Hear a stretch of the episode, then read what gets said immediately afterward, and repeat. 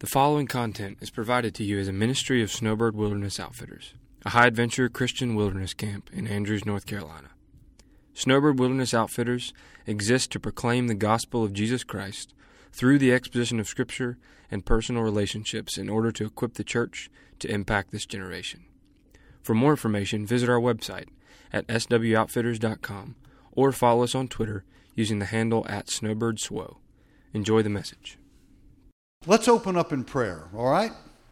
Father, we are so grateful to be here. Thank you. We um, ask that um, you let your favor rest on every marriage that's in this room, Father. And Lord, send a revival in our, mar- in our marriages this weekend that we would want them to be and emulate exactly your relationship with you and the church. And so, Lord, we just give you all the praise and the glory. I pray that um, uh, these folks will get something out of um, our mistakes. So we love you and we praise you and we thank you, Lord. In Jesus' precious name, all God's people said, Amen. All right. Y'all did better than last week. I had to ask them twice. So. Um, the next thing I'd like for you to do is want everybody to stand up. Go- I want you to face each other, look at each other in the eyes, and then I want you to just give them a big old hug and a big old kiss right on the lips. All right, all right, that's enough. Don't get carried away here. This is a PG rated program we got going. Um, you know, it's really funny. I was fortunate enough last night, I ran into a couple that looked at me and they said, You, you, you spoke last, last year. And I was thinking, Oh my gosh, I can't believe they actually remembered that. And I said, Well, what do you remember out of it? And he said, I remember that one minute hug that you challenge us to. And so I'm challenging everyone in here every day to hug each other for one minute. Now, there's two caveats fully clothed, fully clothed, and vertical. So you have to be vertical and fully clothed. But you know, everybody needs a hug, and it just feels good to kind of wrap your arms around and get one. It's a great way to start the day off. If you're not doing that, I'm going to issue two challenges during this little session, but that's one of them that I'm going to challenge you until next year till we meet again. And and hopefully somebody will remember it again. But I appreciate you saying that. That made me feel really good. Um, want to uh, put a slide up on the. What do you think about that one? Can you all see it? I, uh, I received this in an email about three weeks ago, and um, I looked at it and I thought, oh my goodness, how true that is. You just wonder how God made two different human beings to be so different as a man and a woman. And about 20 minutes after I got this slide, we received another slide from someone who had uh, made some comments about men and women. And ironically enough, she is one of our neighbors, and she's in the audience this morning. And I've asked her to come up. Connie Hammond, Connie, come up here. Hurry, I'm on a time limit. And I want Connie to read to you what she wrote when she uh, saw this, these slides. After I saw the picture, I just realized that that really is how we live. And when Ed saw it, he said, I've heard that before. You didn't write that, that's been around. And I said, No, that's not true. I've told you this before. so, so I looked at that picture and my answer to Woody, who also goes to this church, was this I have to agree. A husband's brain goes straight to one thing at a time. When a husband thinks, I'm hungry, he makes a sandwich.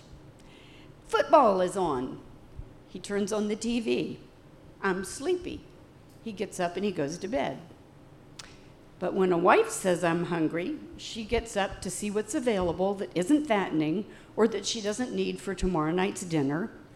While she's in the kitchen, she notices there are still dishes in the sink to deal with, and you're almost out of bread, which has to be added to the shopping list. While she's making her sandwich, she sees the dog looking at her and stops to give him a treat and wonders when was the last time he got out. So she takes him out. Um, better take him for a walk. When she's sleepy, she gets up to go to bed, just like the husband, but she stops for a drink of water and then notices the dog's bowl needs water too. She checks the locks. She goes upstairs, washes her face, brushes her teeth, flosses, notices she needs to put up clean towels tomorrow. She needs to uh, plug in her phone to charge it. She goes back downstairs to add something to the grocery list, goes back upstairs, and puts on hand lotion, checks the time, fluffs the pillow, remembers that she didn't put bread on the list, so she goes back downstairs. But when she gets there, she can't remember why she's there. ah, so she goes back upstairs, where, of course, she remembers. So she goes back downstairs and adds three more things to the list and goes back upstairs and then wonders why she's not sleepy anymore. So. you did good. Thank you very much. I just thought that was worth putting in on a marriage conference. Um, and, and Connie, you are just an excellent uh, journalist. I'm here to tell you. So, it's called multitasking. Yeah, that is multitasking. multitasking. You're exactly right. And women are a lot better at it than men. Um, a little bit about Spicy and I. Uh, we have been married 53 years. We met on a blind date. at the time. Hmm? I was 12 at the time. She was 12 years old. Um, she gets me off track when she does that. I, I, I try, but uh, it's hard to stay on script. Um, but anyway, we met on a blind date, and um, uh, we were together like five days. I was in the Air Force in Biloxi, Mississippi. I'd been home on a boot leave and met her. And um, then I went home for three more days, uh, like in September, I guess it was. And then we decided to get married and I knew I was going to Vietnam, so um, I told her I was I was going to be at OJT in Tampa, Florida for about a year, and I'd like for her to go with me. And she said, "Well, I'm not going with you unless we're married." And I said, "No, no, no. I mean, I, I'm, i want you to marry me." And so. Um, and this was all on the phone. Yeah. Collect yeah. to me. Well, back. I know that you all will not be able to identify with this at all, but we, we lived before there were cell phones. And uh, actually built two businesses without cell phones. I don't know how we did it, but we did it. But I had to call her collect because I had no way to charge. Back then, you could call and say, This call is collect. Do, do y'all remember any of that? You do? Oh, okay. I'm, I'm, I do not feel so bad then. Um, but anyway, I, I can remember asking her to marry me, and she said yes, and I was just so excited about it and I hung up the phone, and it was midnight uh, because I went to school in Biloxi from 6 o'clock to midnight, and I'd call her right afterwards. And I remember going about as far as from here out to the parking lot, and I thought to myself, I don't even know how old she is. And that's the truth. So I turned around and I came back and I, got, I called her collect again. She accepted, and I said, Look, I, I don't, I don't mean to be rude here, but I said, you know, I just asked you to marry me, and, and I'm, I'm just curious to know, but I don't even know how old you are. And she said, I will be 19 when we get married. I said, okay, that was, because I'm thinking, I thought she might say 17 or something. I was going, oh my goodness. So anyway, uh, November, I came home for about five days. So we were physically together for 13 days before we actually got married. So, needless to say, we really, other than letters and stuff that we wrote, uh, we didn't even know each other. And so we've had 53 years of learning about each other. 53 years of pressing through, right, Mitch? Just keep on. As Mitch said last night, no matter what. And we've had a lot of no matter whats in our marriage. And so, anyway, we wound up uh, having two children. Um, and just our heart is for marriages to succeed. as God would have them. When He made that, uh, when He created marriage and He wanted to seal it with a covenant, not a contract, um, we just wanted, we just had a heart for folks that were struggling. And believe me, we have not arrived yet, even after all these years. We still struggle, we still make mistakes. And this morning you're going to hear about some of the mistakes we made, and you're then probably going to ask how Spicy ever stayed married to me this long. But at Red Oak and at Snowbird, uh, we're more commonly known because I don't like to admit this, but we're the oldest people in this room. And so this is Mama Spicy, and I'm Papa John. And you're welcome to call us that. That's what we go by. And we're not members of the mafia or anything like that. Okay? So, but this morning, how many people in here have ever heard of the love bank? Okay?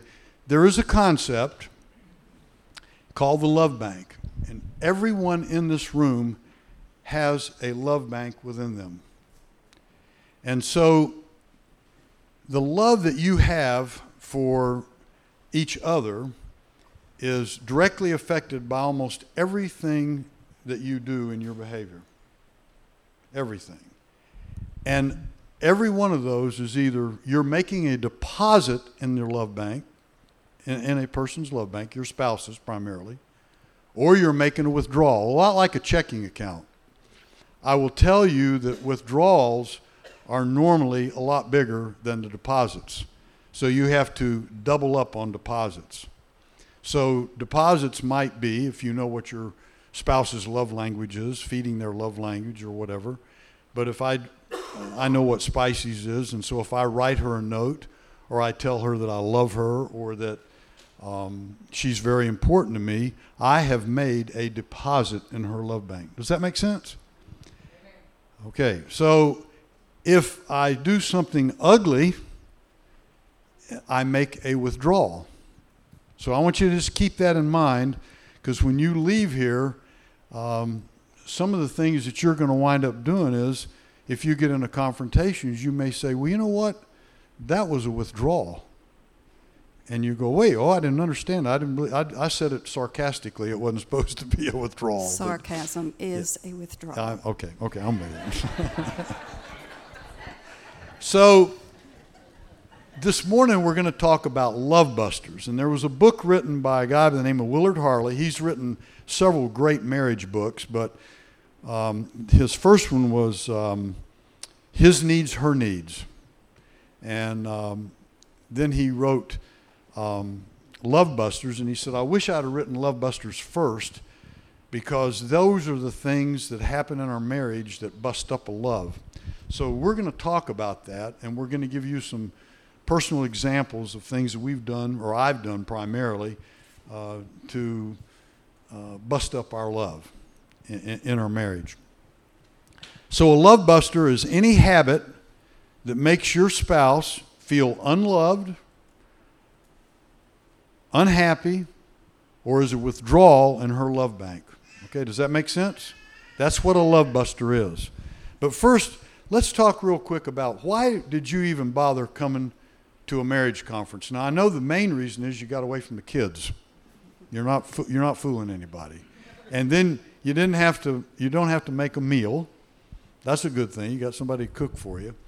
Um, and then I had I heard last night uh, primarily they like to come for the rec, so we got you know with the aerial park and all the stuff they've got, but. I hope that you will come for another reason, and that's to make your marriage more like God designed it to be. And God designed your marriage to glorify Himself.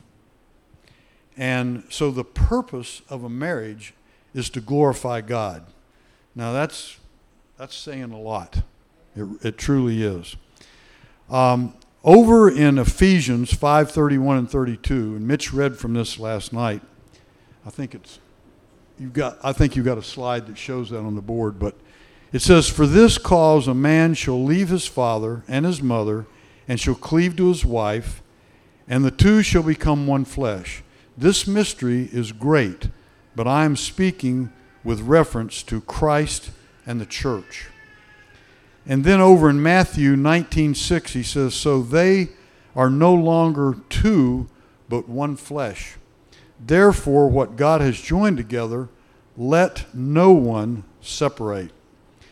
So God doesn't want us to have divorce in our marriages.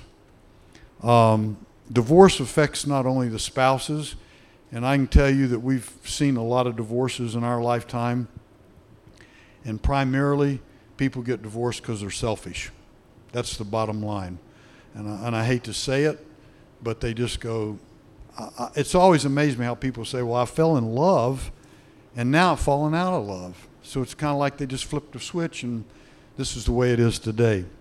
But it extends to your children, to your family, to your workplace, to your friends. I mean, it covers um, all kinds of territory. And it's interesting to note in the study, um, it was brought out that 40% of marriages end in divorce. I've always thought it was higher than that, but the next figure, 20%, end in permanent separation until death. So you've got almost 60% of the marriages are no longer marriages uh, by the time people die. The other 20%, there's 20% that live together um, but are independent of each other. And we're going to talk a little bit about that because um, in Harley's first book, independent behavior was not one of Love Busters. And then he added it in his latest edition of Love Busters' book. And then the other 20% are the folks that are here. We're happy. Happy in your marriage, satisfied. Uh, but I'm going to tell you something marriage uh, is work, it's, n- it's not easy. And uh, when you ever start taking your spouse for granted, or you think it's going to be easy, you better watch out because the devil is knocking on your door. And you're going to walk through some fires. And Spicy and I have been through quite a few fires in our marriage. Fortunately, it's never been infidelity or anything like that, but from jobs to kids to you, you name it, and um, going busted financially. Um, we've, we've walked through it all, but you know what? God is sovereign. And when we put Him first and we're trying to please Him first, then our marriage grows tighter and tighter. And um, I always tell folks, you can love somebody, but not like them. And there are days that Spicy does not like John Ridenour. And quite honestly, there's days I just don't like Spicy. But we love each other, we're committed, and quite honestly, we're at a stage right now where we have freedom, and it's just the most wonderful stage that we've ever been in. Other than I will have to say, the first three weeks of marriage was pretty good. so Only the first three weeks? well, that's as long as Just I can to- remember in my age. um, I want to tell you a couple of places that promote conflict that causes love busters to happen. There's five of them. Uh, the first one are friends and relatives. When you first get married, uh, I don't know whether you all had this in your, your marriage, but um, I told Spicy we were spending Thanksgiving with my folks. I said, And no, sh- we're spending Thanksgiving at my house. Yeah. And she said, no, we're spending it at my house. And all of a sudden, uh, we're in what they call the crazy cycle, and we now have an issue. And so for 14 years, we ate two Thanksgiving dinners. And then finally, we got a handle on it. But friends and relatives um, are big causes of conflict. It might be the guys have buddies that they like to go out drinking with, and they neglect their family because of it. Um, another one, number two, would be career choices. You, got them on the board there. Career choices and time management. And I, I want to tell you, it's really interesting. Um, I've known a lot of workaholics in my life, and I was one. And um, careers play a big part in that, and it they take away from your family, they take away from time spent with your spouse. They can actually become a lot more important than what the important things are. And so, careers and choices uh, of career choices and time management are extremely important when you're wanting to ma- have a successful marriage. Financial management and spending. Um, you've either got too much money, uh, that may be the case in here, uh, or you may not have enough. Uh, who does the spending in the family? There's usually one spender and there's usually one saver, is what we've found. Um, but money becomes an extremely big issue uh, in, in, a marriage because you're just wanting to survive. And then child discipline. Um, how do we raise our children? How do we how do we discipline them? And you're going to get some pretty good ideas this afternoon at that breakout uh, that Brody and Little are doing. Um, but do you spank your children? Do you put them in timeout? You just let them run wild? How?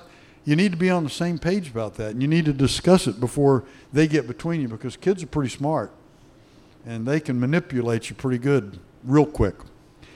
And so, or how are you going to reward them and make them feel special? Uh, all those are things that cause conflict. And then the last one is sex.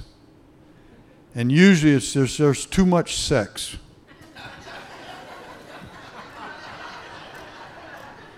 what are you all laughing about?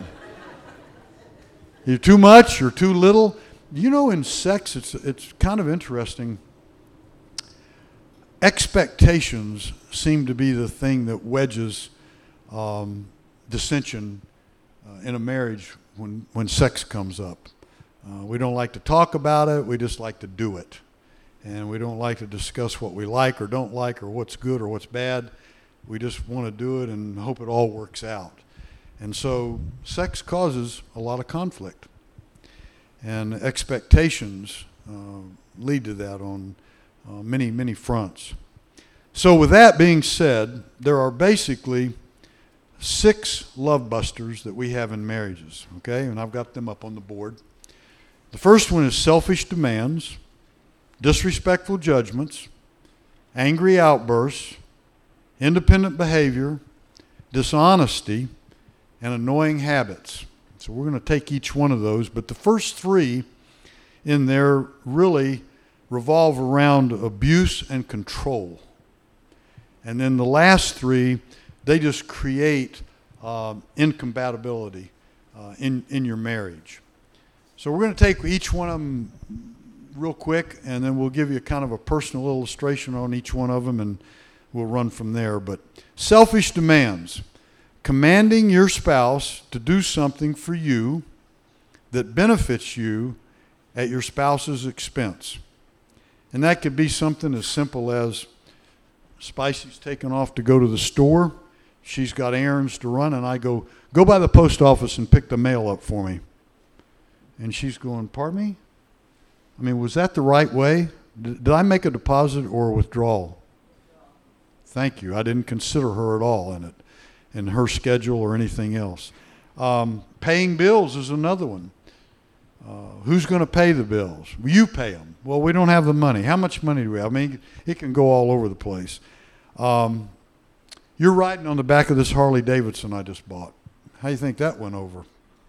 Was that with a withdrawal?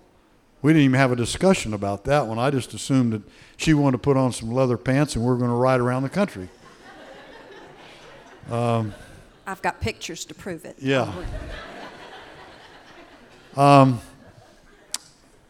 being a foster parent, Spicy and I were very blessed We've had 75 newborn babies over a period of 40 years in our home. Now, I want to tell you something. That was Spicy's decision. That wasn't mine. I didn't come home one day and say, hey, I want to be foster parents for newborns. Because what do newborns do? Cry all night.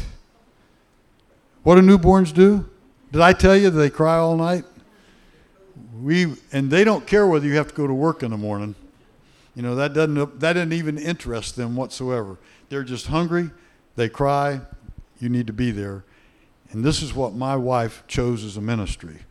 And so Papa John went along with the program. And uh, actually, I got to ride ride her coattails. But I'm going to give you an example in our marriage of a selfish demand when we, we had been married about five years, graduated from college, uh, moved to Tennessee, and we moved into a single wide uh, mobile home. And we had no money and no furniture, but I did have a job. And um, the guy that I worked for, I told him, I said, I don't have any money to buy any furniture. And he said, Well, I'll tell you what, I'll go down and tell Jack Reynolds at the bank to loan you $1,500, and you have to pay him back as soon as you can.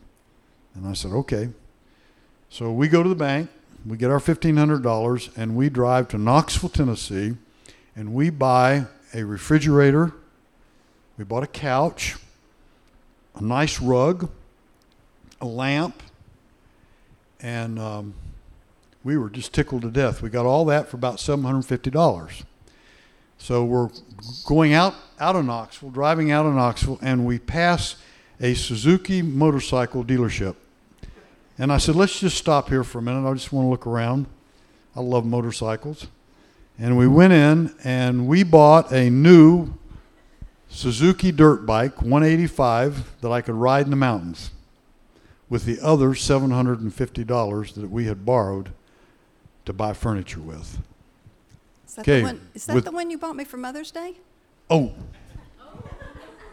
No, the one I bought her for Mer- Mother's Day was a Honda 250 dirt bike. And it goes on and on and on. now, I'm not, I'm not proud of doing that, but that was a selfish demand. And I didn't ask Spicy about it. She went along with it, and I'm, I'm grateful for it. But I put my wants over what the family really needed. And am I proud of it? No, it makes a good story, but I learned from it. Um, it took me a long time to learn from it, though, didn't I? So, the next one is disrespectful judgments. And these are attempts to straighten out your spouse's attitudes, beliefs, behavior by trying to impose your will or thinking through lectures, ridicule, threats, or forceful means. Uh, disrespectful judgments are also making a judgment call at a certain period in time that may make your spouse feel extremely uncomfortable. And this one, I'm going to tell you, I'm not real proud of, but uh, I worked for McDonald's Hamburgers uh, in their corporate structure, and it was probably one of the best, most fun jobs I ever had. I just loved it. And actually, McDonald's wouldn't be successful as they are today had I not been there. Uh, I was in their construction and real estate department. And I go to the office one day in Tyson's Corner. We were living in Virginia in my three piece suit. And um, I was pretty important. Did I tell you that they wouldn't make it without me? I tell you? Okay, I just wanted you to know that. And I get a call about 10:30 or 11 o'clock, and Spicy had gone to the dentist, and they had given her a shot, and it made her uh, dizzy and sick. And so she called me to let. We had two children at the time, and she'd got a girlfriend to watch the kids while she went to the dentist. And she called me and she said they gave me this shot, and she said I'm not feeling real good. Um, you know, and I, I'm- I'm just not sure what to do. And I said, well, not like a good husband. I said, do you think you can drive the car? And she said, well, yeah, I think. I said, well, why don't you drive home and give me a call and see, uh, and give me a call and let me know you're all right. And I, I, I could just almost feel the, the wind being sucked out of the phone. But you have to remember, I was very important to McDonald's, and they couldn't do without me. Why was she calling me? Come get me. She wanted me to come and get her. No matter what, like you said last night, Mitch, I'm going to be there. Well, I was not there for Spicy. I'm not proud of it. Um, that's one of the ones that I'm not. I'm ashamed of. But I tell you that only because don't make the same mistake. Learn from John Ridenour's mistakes. Don't ever tell your wife or your husband when they call and they need you, you need to be there. Disrespectful judgment. How about angry outburst? This is a deliberate attempt to hurt your spouse because of anger, usually in a form of verbal or it could be even physical attacks, promotes fear within the marriage, and is really not healthy. Uh, it'll almost always end up when you get in an angry outburst um, by saying something um, or doing something that's going to last a lifetime or you're going to regret. Um, is anger wrong? Is it okay to be angry? Sure. But it needs to be a controlled anger and that you're not lashing out at, at the most important person that God ever gave you. And so, why would you want to do that? Um, over in Ephesians 4 26 and 27, it says, Be angry, do not sin, and do not let the sun go down on your anger. Um, in our marriage, uh, we got, I'm, I'm, the only, I'm the only child. Uh, had a good mom and dad, but they were not believers. Um, and for some reason, I was just always angry. And anger in the form of if something set me off, I'd just go out and take my knuckle or fist and just hit the hood of the car like that was some kind of a macho thing to do. I mean, it was stupid because it hurt, but I did it. And so we had to really, in our marriage, um, have rules of engagement, just like the Navy SEALs have got. And so if we see that things are going south, and this applies even today, uh, we have to take a 30 minute reprieve and we agree that we're going to meet back at that place in 30 minutes. And that gives me time to process, her time to process, and me time to get over being angry. And then we discuss it openly and put it all on the table. That's just for us. If you don't have rules of engagement in settling an argument that's going to get steamy, you need to come up with some. Um, Spicy had one to kind of temper me uh, in Virginia. You remember that? Yeah. He used to come home uh, from work and just have all this anger built up in him. And you, I could sense it, I could feel it. And so um, the Lord gave me this idea of buying him a punching bag. So I bought him a punching bag. We hung it in the garage. And if, when he came home from work, then before dinner, he would go in, he would change his clothes, go out in the garage, and spend about, oh, he might last three minutes on a punching bag. but but you know That's what? not funny. It is funny. That now that was a withdrawal. right there. Did you hear that? That was a withdrawal. So I mean, I was trim and slim. I was in shape. you could still only up. last three minutes. I could really knock that punching bag around. But you know what, gals, it worked. So sometimes you just have to really just ask the Lord, you know, Lord, how can I help my spouse? Give me an idea that would help uh, lower this anger level and this frustration levels. Most of it's frustration. So we found out a way to temper that, and even today, I'm I'm an activities junkie. I mean, I have to be going and doing things all the time, and I, that just I'm just motivated by that, and that's why I love uh, snowbirds so much because there is so much energy for old people in this room, and I appreciate you all for that. But uh, anyway, uh, an anger story that I can tell you about, and. um we hadn't been married but about maybe two Three months. weeks. Three months. Three weeks. Three weeks. Time flies when you're having fun. And um, we lived in a garage apartment in Tampa. I was in the Air Force. And anybody ever heard of spit shine shoes? Well, back then they didn't have um, patent leather shoes. You had to spit shine your shoes, and you could spend hours on them. And I had a pair of Brogans that, I mean, I tell you, I had those things. They would knock your eyeballs out. And uh, I kept them underneath the bed so they'd be real safe and nobody could step on them. And one morning I sat down on the bed and the slats came out of the bed and the, the frame fell down on my shoes. And do you think I was mad? That set me off. And I went into the kitchen where Spicy was and I put my fist through the end of the cabinet. And didn't hit her, but here's the thing that I did not know. Because when I looked at her, she was as white as a sheet. I'll never forget it. And it was like, she looked at me like, What on earth have I married? This is not good. And remember, we were only together about 13 days before we got married. So we were just learning about each other. What I didn't know is that Spicy came from a family whose father was abusive to her mother, not only verbally, but physically. And so when I put my fist through the end of that cabinet, I'm sure she was saying to herself, What on earth did I marry? Did I marry my dad? And I mean, I'm sure her heart sank. And so, needless to say, I had a lot of apologies to do, and it's never happened again. But those are things that you, you never forget. Um, and it affects your marriage. I mean, I'm, I'm telling you a story that's over 52 and a half years old, and we, it's still, still there. So watch your anger. That's a love buster, and it'll sure make a withdrawal in, in your spouse's love bank.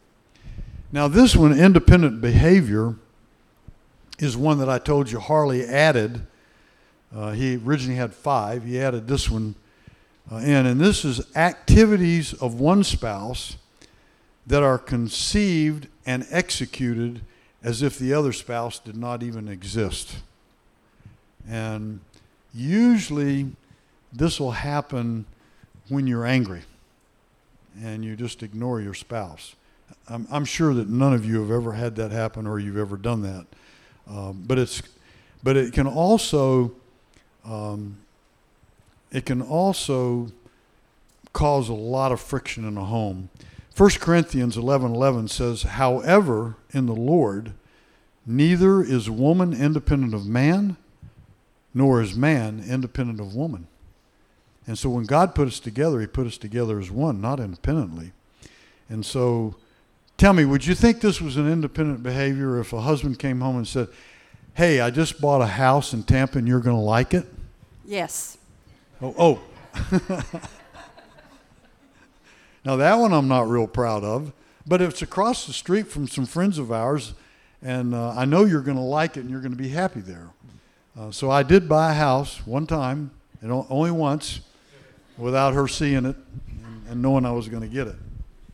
Um, but an, an, another thing, when I asked Spicy, because I was trying to think about independent behavior in our marriage and an example of it, and, and she said, The whole first year you were, you were employed by McDonald's. Not only did you buy me a house without me looking at it, but you were never home in it because you were gone traveling from Monday to Friday. On Saturday, you went to the office. On Sunday after church, we, we went, went, to, to church. church. You came home and you started making your plans for the next week. So I had two small children, and I lived in that house that you bought me pretty much by myself. So, so that would be considered independent behavior. Uh, I, don't, I don't know whether you guys have ever had a job that you just absolutely loved. And I, I mean, I, I, when I first went to with McDonald's, uh, they handed me a briefcase um, gave me a, a, blazer with the McDonald's arch on it, and everybody recognized me, so I was getting recognition. I carried these 25 cent Be My Guest cards around, and I mean, I was big time Charlie. And, um, and I, I, just fell in love with that job. I couldn't wait to get up in the morning to, to, to go to work. And um, so I was working all the time, and I did that for almost a year. Spicy put up with that for a year. And then I, I don't know, I think God got a hold of me or something and he just said, you know, what are you doing? This is nuts. And the ironic part about it is prayer works. Yeah. prayer works. You're right about that. Um, I, I decided this, this is not healthy. And had she told me during that, that year, you know what, I can't do this, I'm going to take the kids and I'm leaving, I would have probably just said, you know what, that's probably what you need to do. I mean, that's that's where it had gotten, because I was on I was on a corporate, you know, lasered in on a, on a corporate structure. And fortunately, God got a hold of me, and I went to my boss and I said, "I'm going to tell you something. I can't do this. I'm not I'm not working like this. I have to be home on Mondays and Fridays. You own me between Tuesdays and Thursday night, but I'm I, I can't I can't continue this pace. And, and you know what? It's really funny. He looked at me and he said, Well, I never asked you to work that long. So I was putting all that pressure on myself just because I wanted to be, quote, quote, what I thought the eyes of the world looked at as successful, whatever success is. Believe me, my eyes of success have changed a whole lot since that period of time. So, men, I'm just telling you that if you are married to a job, your life is going to change when you wake up in the morning and you say, Jesus, I'm working for you today. And what do you want me to do? And He wants you to do your very best where you're at, but He doesn't want you to sacrifice your family. And it's really funny when I've talked to these guys that are workaholics now and I'm, I'm counseling them, I'll get some of them say, Well, I'm, I'm doing it for the family. You know, this is for the family. They, don't, don't they understand how hard I'm working? And the whole time their family's deteriorating. Does that make sense? No, that's stupid. And so, and I tell them that now. I was, I, I'm able to do that because I'm older than they. But anyway, so independent behavior is a is a big one in your marriage, and um, and I will tell you, ladies, you can get so hung up with your kids that you forget your husband, and that can happen. And so that's just another way that independent behavior can can step into your um, into your marriage. Um, I will tell men don't ever get between a woman and her child, because if you do, you're going to lose. I'm just telling you that real quick. Um, I think the fifth one is dishonesty. Four types of dishonesty in a marriage. Uh, people lie for protection. They lie to make themselves look better. They lie to avoid trouble, that they might have done something and, and they're fixing to get in trouble. And then there's just people who like to lie, see if they can get away with it. And I think in our marriage, probably the biggest dishonesty thing was uh, from us is Spicy. Uh, she's not the real communicator. I've had to pull it out of her over the years. She's the stabilizing force. As Mitch said last night, she's the string in our marriage. I'm the wild card or the kite. And, um, but it's hard. She's a pleaser. And so if I say. I don't like confrontation. She doesn't like confrontation. And so sometimes she can be dishonest with me by not saying, "This is how I feel about this."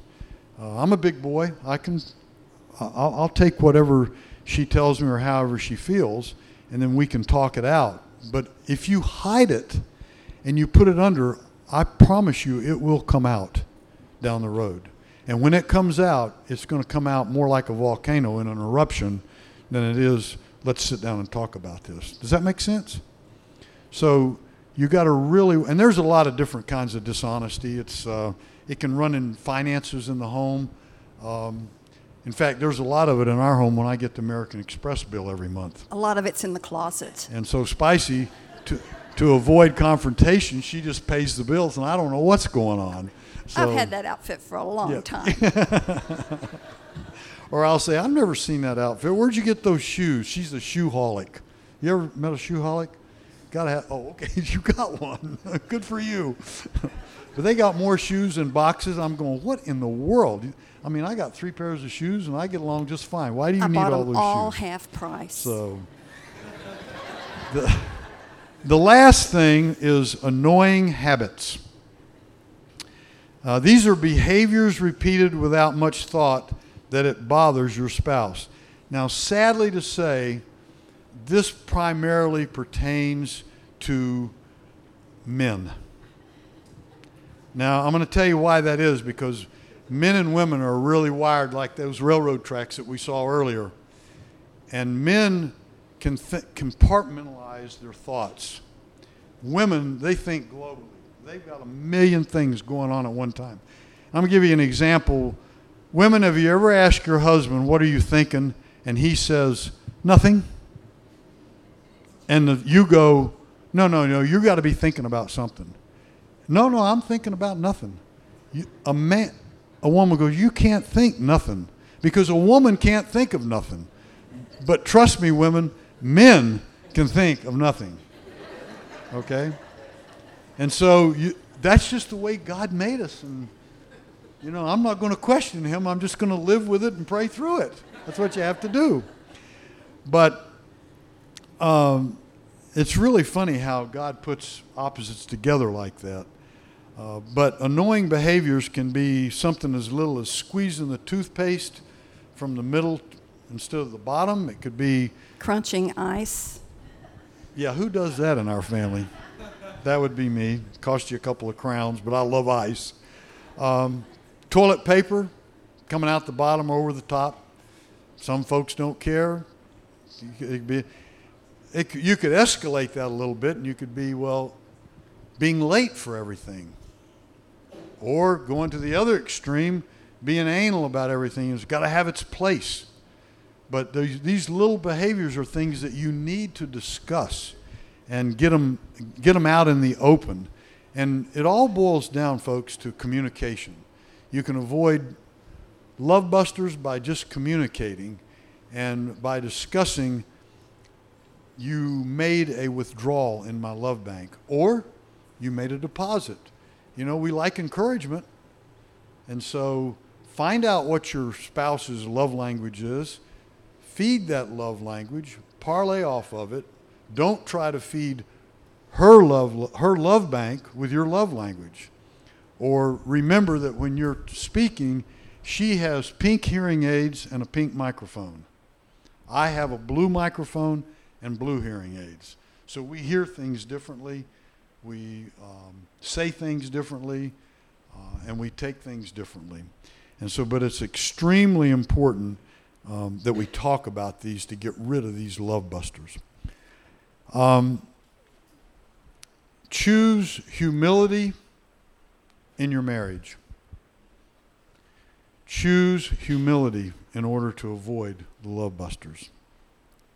And be in agreement when you make big decisions. In closing, I want to um, mention the three types of intimacy that we have in a marriage. Um, there is the physical intimacy, emotional intimacy, and spiritual intimacy.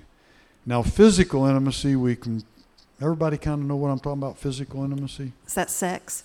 Oh, okay. Sex and affection. So Harley wrote a book in His Needs, Her Needs, and man's number one need is sexual fulfillment. That's what he thinks about. And I know Brody mentioned in one of his sermons, I thought it was pretty appropriate for a sermon, but he said, when I first started to get married, I thought marriage was just being naked for the first six months from five o'clock in the afternoon till five o'clock in the morning. You remember that, Brody? You probably don't even remember saying that. Well, he, he said it. I was there. I'm, I'm a witness. But when Harley said that that man's number one need uh, and a woman's number one need is affection, I mean, when I read that, I thought, man, this is awesome. Because I thought affection and sex were the same thing. And I'm going to tell you something. They are as far from one spe- end of the spectrum to the other.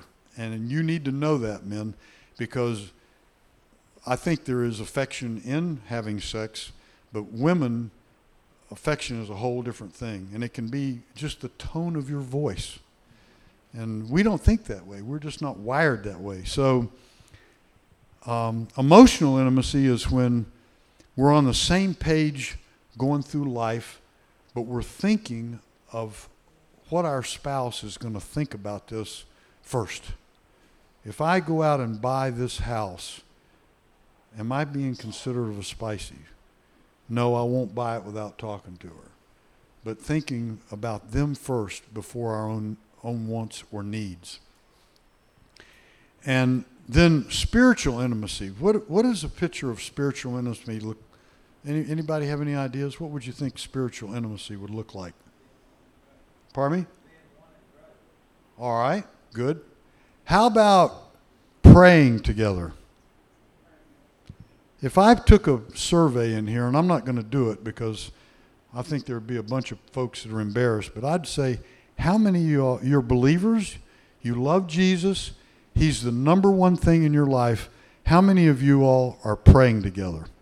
Now, I usually ask, thank you, and I'm glad. Um, if I ask the men in here, are you praying with your wife? The number one answer would be, well, not enough. my second question is, well, how much is enough? And then they go, well, I'm not real sure, you know. And that's a determination for you. But I'm going to encourage you. I said there was two challenges. One was give each other a hug for 60 seconds a day, vertical and fully clothed. And number two is that you pray together.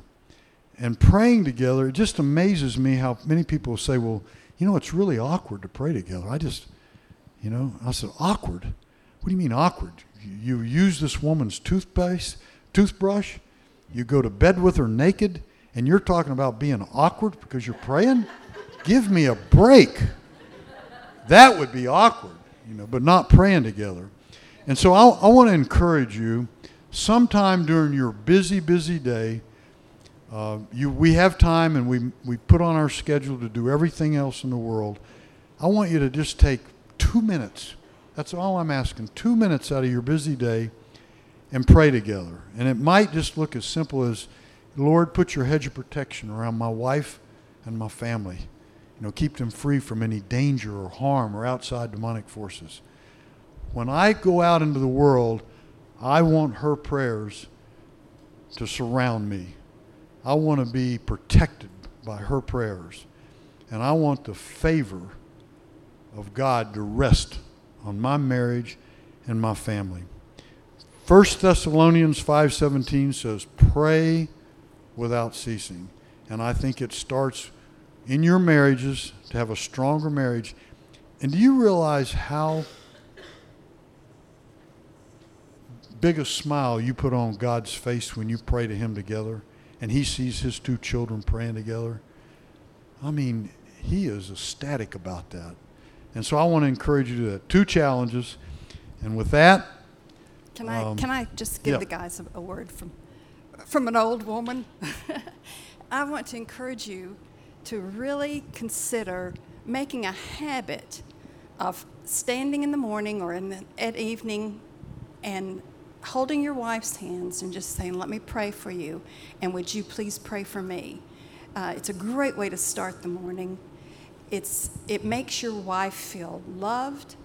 It, it really shows affection. Um, it makes her feel secure in knowing that you are concerned about her day, that you are concerned enough to take it to the Lord. And it just does wonders in your marriage because I will tell you that there's been plenty of times I have been so upset with John because I thought he wasn't thinking about something that I was very concerned about. And I was, my fuse was up here. And when we would pray together and he would speak to it in prayer to the Lord, guess what happened? That fuse just went way down. So it's just I cannot encourage you enough, guys, that it's your responsibility. She should not have to ask you to pray with her, and that it will just go a long way. And you know what? It feels awkward because Satan wants it to feel awkward. I'm done. I mean, all I can say is amen to that. Hey, thank you so much for being here and allowing us to share with you. I hope that there's some of our mistakes uh, would make your marriage better and that you can learn from them. And uh, I'm just grateful, and both of us are. We're humbled and grateful to have the opportunity to share with you um, at our age, especially. Uh, we're just we're just blessed, and so I thank you so much, Brody. I'll turn it over.